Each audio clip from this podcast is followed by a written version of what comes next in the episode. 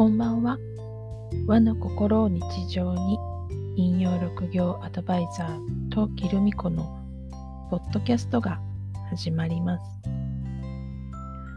この番組は和の心を大切にしたいと思う方へ1200年続く陰陽師から受け継いだ引用六行を紐解いて暦のお話日本の神様や神社の話などを私自身の視点でお伝えしています。6行シリーズの4回目。今日は金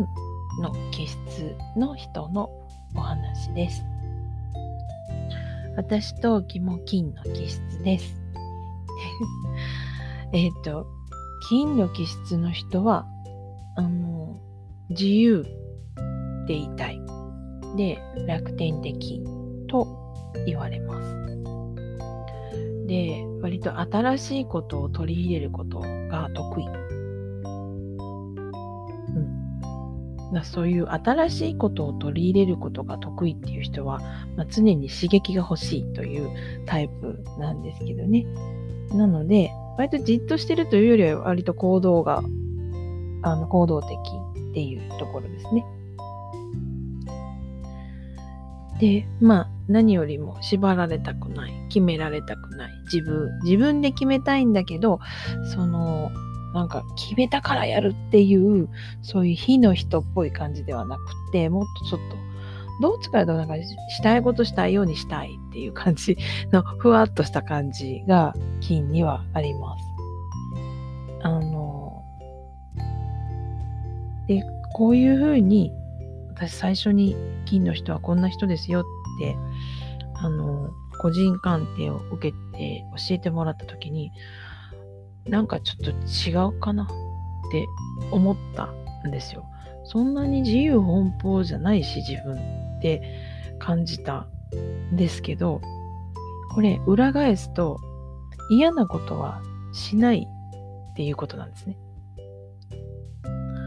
そこはすごく当たってるなと 思いました。嫌なこと本当にしないですね。金の人。そうですよね。自由奔放にやりたい放題やれてるかって言われると、えー、そんなことないってあの言う人多いですけど、金の人。でも嫌なことはしないですよねって言ったら、はい、しませんって答える人がいます。だから多分自由にもっとやりたいと思ってるんですよ。だけど、もっとやりたいように100%やれてるかっていうと、現実の社会そんな100%やりたいようにできるってことは少ないので、自由ですよねって言われた時に、うん、自由じゃないですって答えちゃう金の人が多いんじゃないのかなって思います。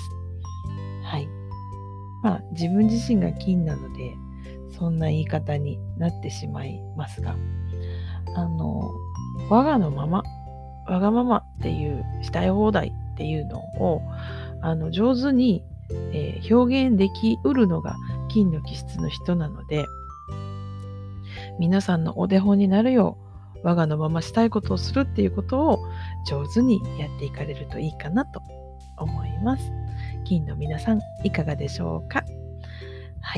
えー、自分の気質わかんないよっていう方は概要欄を見ていただいて無料でお調べできるサイトがありますのでぜひぜひ、えー、自分のこと家族のこと身近な人のことも調べてみると楽しいかと思います、えー、次は水の気質の方のお話を次回しようかなと思っています。さて、あなたの周りは今日はどんな一日でしたか？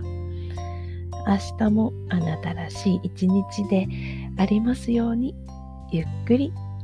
おやすみなさい。陶器でした。